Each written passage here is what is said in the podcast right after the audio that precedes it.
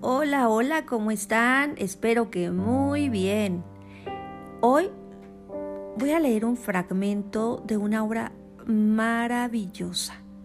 El autor es Edgar Keret y se llama Romper el cerdito. De verdad se lo recomiendo tanto para chicos como para grandes. Es para toda la familia. Es una obra de gran, de gran aprendizaje y muy emotiva.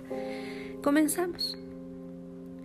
Cuando ellos ya habían salido de la habitación, abracé con mucha fuerza a Pesaxon y di rienda suelta mi llanto.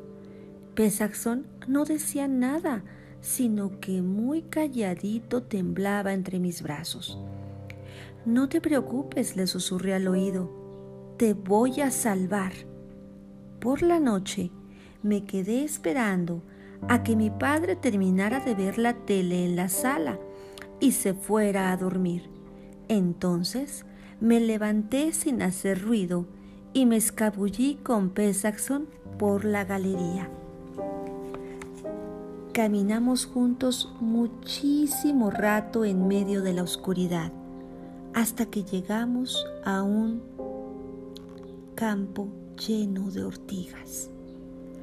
A los cerdos les encantan los campos, le dije a Pesaxon mientras lo dejaba en el suelo, especialmente los campos de ortigas.